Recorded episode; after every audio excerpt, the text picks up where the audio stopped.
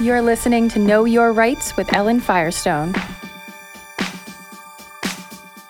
What's going on, guys? Greg here, and you are tuned in to Know Your Rights with Ellen Firestone. We have gone through the first four articles, and we now have arrived at the fifth article. Ellen, why don't you tell us what the fifth article is? Thank you, Greg.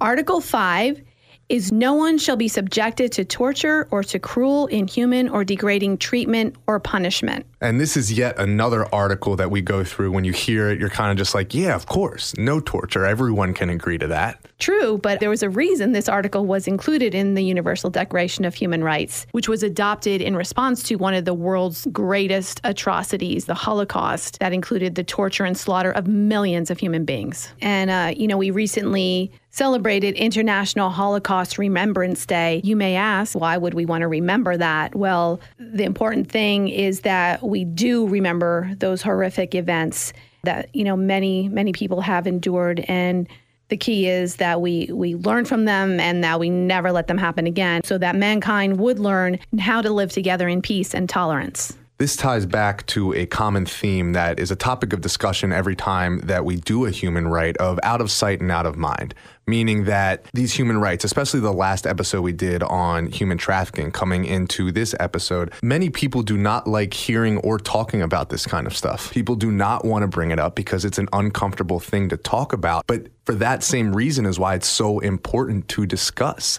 It's something that we do need to bring in the limelight. It's something that we do need to address with our local communities. And as we're talking about with the Holocaust, it's something internationally for human rights internationally that needs to be discussed. That's true. And, you know, we talked in, I think, the very, very first episode about the human right, uh, Article 29, on responsibility.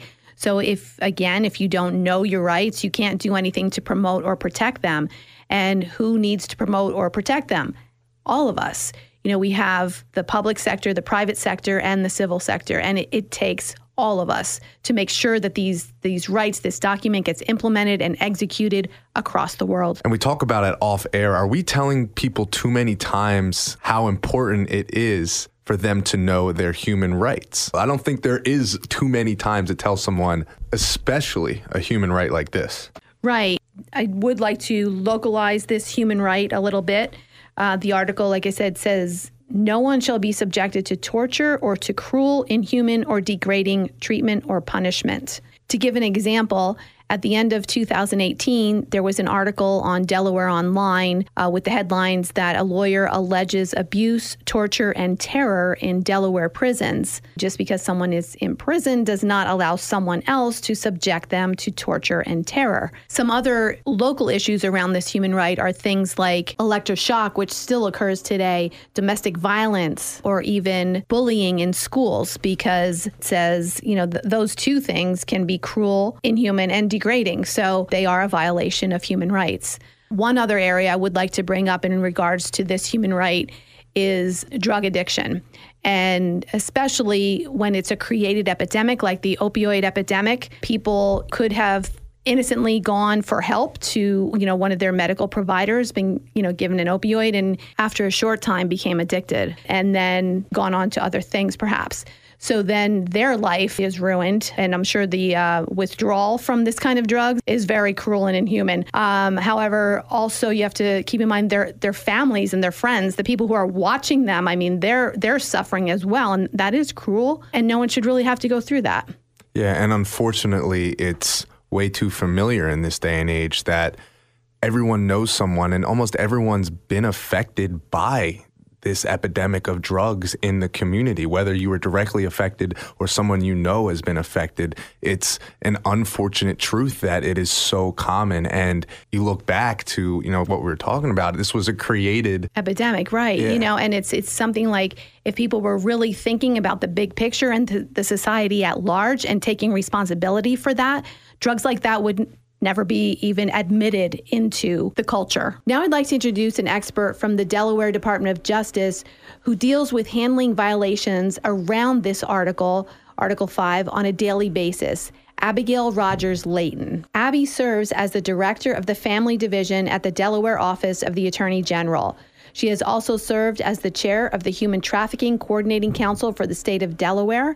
And Abby has been honored with the Delaware Department of Justice Distinguished Service Award the Linian Award for Outstanding Leadership, and the Alfred J. Ham Award for Leadership. Thank you, Abby, for joining us today. Uh, we are going to again go into Article 5. I'm happy that you're, you're here to be able to tell us some of the things that your division, the family division of the Department of Justice, is doing to handle some of the human rights violations around this particular right. So I'd like to start just by asking you what are some of the types of violations that you see and you handle on a day to day basis? So, on a big picture sense, some of the things that we do overall at the Department of Justice and then within the Family Division include uh, we handle the bullying complaints in the schools. We have a whole team here who handles human trafficking in adults and in minors. And we have a domestic violence unit that handles the day to day of what happens in um, those relationships that we see, unfortunately, week after week. So, one of the things that, that we've covered in some of the, the previous podcasts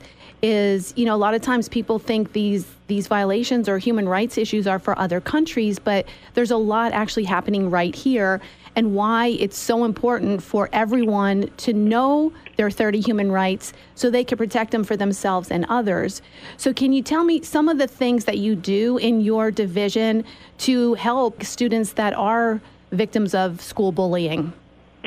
Sure. So, through um, statutory authority, there is a school ombudsman who works at the Department of Justice. Our uh, ombudsman's name is Bill McGillen, and he answers the bullying hotline. So if anybody in the state of Delaware has a concern about bullying in the schools, they can call this hotline, and he will look into the case. And he does such a great job of working with schools and law enforcement and the school resource officers and the families to try to get to the bottom of what's going on in that particular situation and try to work out a resolution. And of course, the schools each do their own um, bullying prevention programs and they have their own internal policies and procedures to combat the issues in their particular districts. But we are always here to help with supportive resources such as bullying prevention programs, cyberbullying prevention programs, really anything that they might need from our perspective. Wonderful. Um, and what types of things should parents and students look out for as far as you know someone who who may be being bullied and they're mm-hmm. not even sure that it is bullying? Well, I think first and foremost, it's always good for parents or guardians to have conversations with their kids about what healthy healthy relationships look like. So, on any of the other things that we've talked about just now, like domestic violence and trafficking and bullying, you know, at the base of a lot of that is understanding what healthy relationships look at like and how you should expect to be treated and how you should treat other people. What we see in a lot of cases um, involving bullying is that sometimes it has just grown out of a small argument that has just continued to spiral and spiral so that one person has the upper hand on one day and maybe the next day is the victim of this of this argument. And for that piece of it there's a lot of times that mediation will help work out what the underlying problem is. Mm-hmm. and then there are other cases where there's just what what you and I probably think of as traditional bullying one one human being horrible to another human. Uh-huh. And I think in those instances, the the first thing to do is to notify the school that there's a problem so that they can know and to talk to your child about what's happening and what's been happening and make sure you have an understanding of the history of how you got from point A to point B.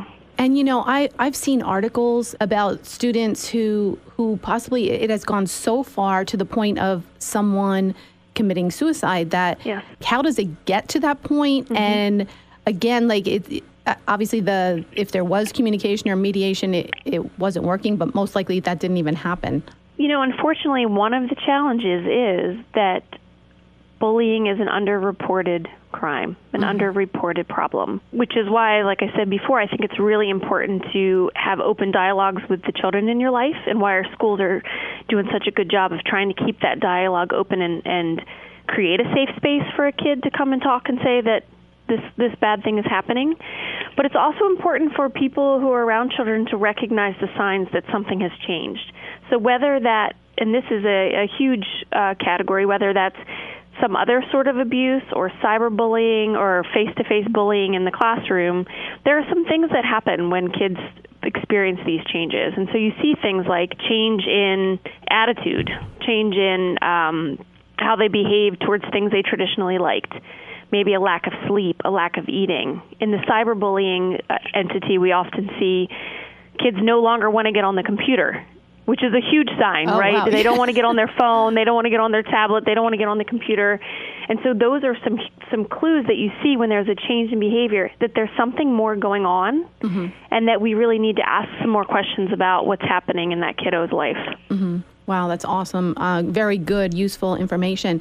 Um, and the uh, the other thing, like this, just, just brings me back to the whole reason why we would want to educate both youth and adults on the human rights because you know we all should be treated with dignity and respect. And you know this this particular human right is about no one should be subjected to torture or cruel inhuman treatment yeah. or punishment. And this this type of thing is very cruel. Like it says no one should be subjected to that. And i understand you know what you said other divisions or departments within the department of justice um, cover things like you know domestic violence. And you even touched on the human trafficking uh, which we actually covered in a previous podcast. But I would love to hear some of the things that you do there and some of the ways that you handle it for the state of Delaware. Well, in about 2014, I think, we um, worked to rewrite the law the human trafficking law in its entirety. Mm-hmm. And at that time, prior to that time, at the state level, no one had been charged with or convicted of human trafficking. And candidly, I don't think people even knew what human trafficking was, and certainly no one was saying those words out loud. Uh-huh. So since 2014, we have made it our mission with all of our partners in this fight to really educate people first about what it is. So you can't identify the problem unless you know what it is in the first place, which is in this arena sexually or uh, sexually exploited children or uh, children exploited for labor purposes. Mm-hmm. And so we've educated first responders, law enforcement, uh, the schools have taken an active role in it, um, the court system, so that everybody has a good sense of what to look for. So in the first place, we can see when these things are happening, mm-hmm. when something is amiss. And we've worked very hard to um, create safe bases for children when they are uh, discovered and to give them treatment following the discovery of the of the trafficking uh-huh. and to help them get back on their feet you know, obviously my goal as a prosecutor is to put the bad guys in jail, but first and foremost, it's to make sure that this child is removed from this terrible, terrible situation and get them the help and safety and security that they need. Uh, that's the first priority. Right. And then w- what organizations do you work with um, to get them the help they need? Well, in this in the arena of the children, we work with the children's department here in Delaware, who's taken a very active role in educating their staff uh-huh. on trafficking, and then any child who is trafficked is presumed to be abused or neglected. So those children then fall within the purview of the Division of Family Services. And is there anything that you can recommend or ways that citizens can help? Mm-hmm. Um, in, in, either of these cases, the bullying, the or the domestic violence, or or the trafficking. Yep, and and in large part they are interrelated. You know, a yes. lot of these things are uh, based out of relationships that that take a horrible turn. I think there's some great resources if you can't find a presentation somewhere to go to. Some great internet resources. The internet is a blessing and a curse in many ways, but in this way it's great because we can educate ourselves.